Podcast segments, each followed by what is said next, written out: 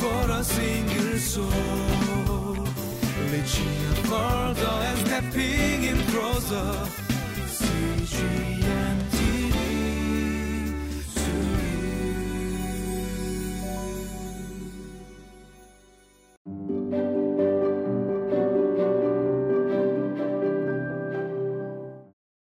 Sometimes in life, we may think that nobody cares what is happening to us, or problem has been going on for such a long time, our, our situation seems so hopeless that we may think, you know what, this is so desperate and hopeless.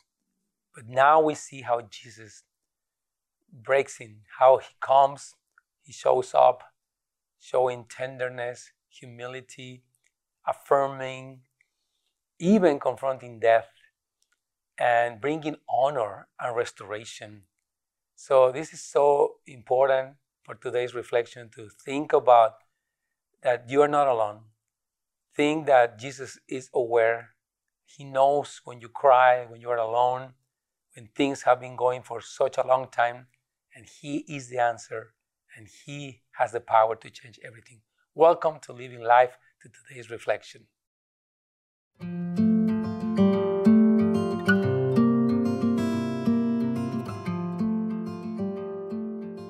Chapter 8, verses 40 through 56. Now, when Jesus returned, a crowd welcomed him, for they were all expecting him. Then a man named Jairus, a synagogue leader, came and fell at Jesus' feet, pleading with him to come to his house, because his only daughter, a girl of about 12, was dying. As Jesus was on his way, the crowds almost crushed him and a woman was there who had been subject to bleeding for 12 years, but no one could heal her. She came up behind him and touched the edge of his cloak, and immediately her bleeding stopped. Who touched me? Jesus asked. When they all denied it, Peter said, Master, the people are crowding and pressing against you. But Jesus said, Someone touched me. I know that power has gone out from me. Then the woman, seeing that she could not go unnoticed, came trembling and fell at his feet. In the presence of all the people, she told why she had touched him and how she had been instantly healed. Then he said to her, Daughter, your faith has healed you. Go in peace. While Jesus was still speaking, someone came from the house of Jairus, the synagogue leader. Your daughter is dead, he said don't bother the teacher anymore. Hearing this, Jesus said to Jairus, Don't be afraid, just believe, and she will be healed.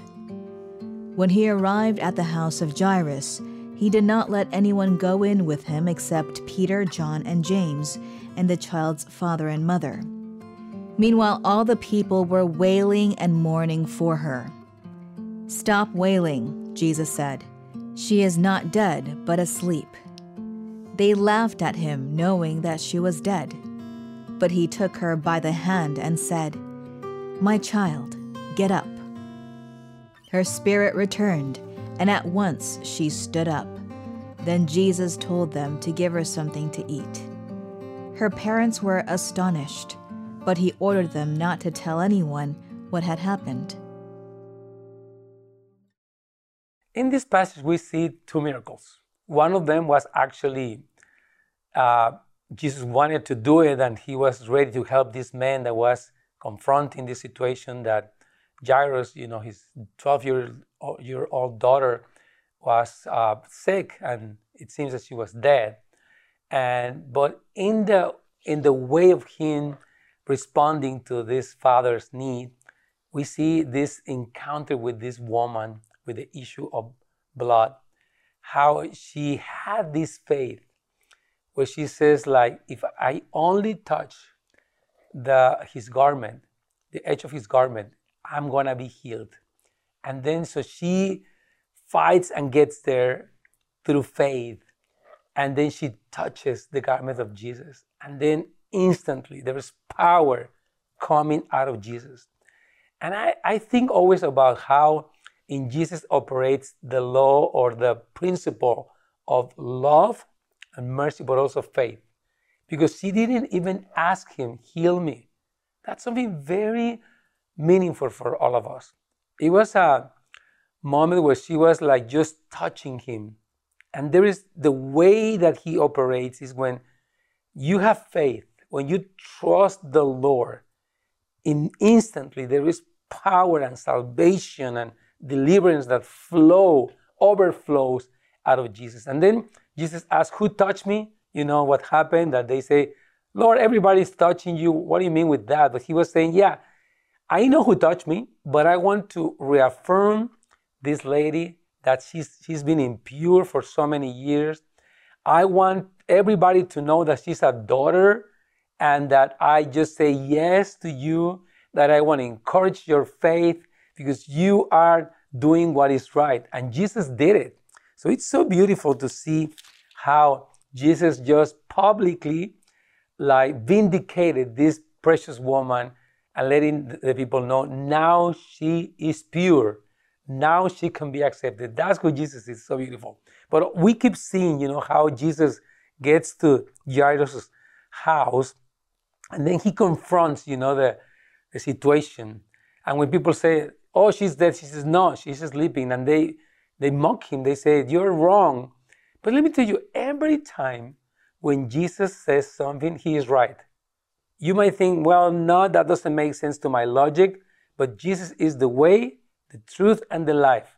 And every time in his word, when he's asking a question, when he's making a declaration, even if it goes against our way of thinking or logic, we need to trust the Lord. Because Jesus uh, gave the commandment and healed this precious girl and even commanded to feed her. I'm, I'm surprised how Jesus is so caring, you know. Maybe she was for days uh, sick and she was hungry. So Jesus responded even to this, the need of her, not just healing, but also that she was hungry. Jesus is like that. He's so aware of every single things. The Bible says that, that even the hairs of our, of our head are counted. And the Lord says, if He takes care of the birds, how much more He will take care of you because you are important. And that's so important for us to realize that He is aware of everything. And Jesus just uh, uh, performed this miracle and take care of this situation and show who He is. And definitely, as you are reading uh, this Gospel of Luke, I, I want to encourage you to always pray, Lord, give me, as Jesus said in, uh, as Paul said in Ephesians 1, verse 17 through 19, give me a spirit of wisdom and revelation in the knowledge of Jesus. Because sometimes we have a very superficial knowledge, but the gospel is there for us to get to know Him. It's not just believing that He can do the miracles, but believing in Him and get to know Him better. Because that's exactly what the purpose of Jesus in every miracle is not just this sign and wonder, but get to know His heart, get to know Him as Lord and Savior.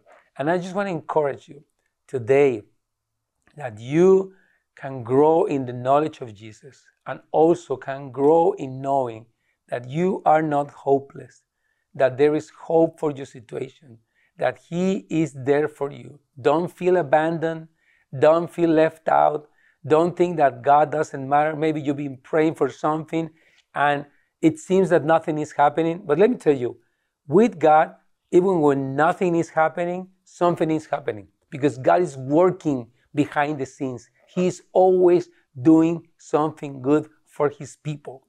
The same way that he encountered this lady that had the issue of, of blood, the same way that he encountered this, this man, this father that was so desperate, the same way he can encounter you, he can encounter me in our, more, in our most, most desperate situation, and he can change the story. He can show his glory.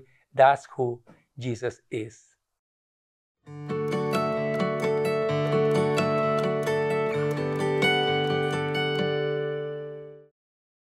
I pray that the Lord will give you so much hope in any situation. And as you get to know Jesus more and more, you're going to see how He wants to vindicate you. He wants to honor you. He, he, he's the one that changes the stories of people. He is the one that can confront an issue that has been going on for 12 years and change it just in a minute, and also can confront even death and even change the situation because that's who Jesus is. He is beautiful. He is power. Let's just adore Jesus and let's just you know acknowledge who he is. Jesus, we love you. We praise you. We give you glory. We acknowledge that you are Lord, that you are good, that you love us so much, and that you can change everything and you are aware of everything that we are going through. That's who you are. We just love you, Father, and we just thank you. In the name of Jesus Christ, we pray. Amen and amen. God bless you. See you next time.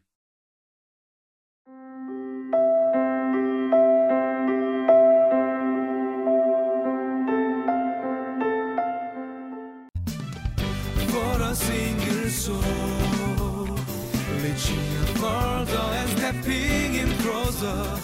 CGM.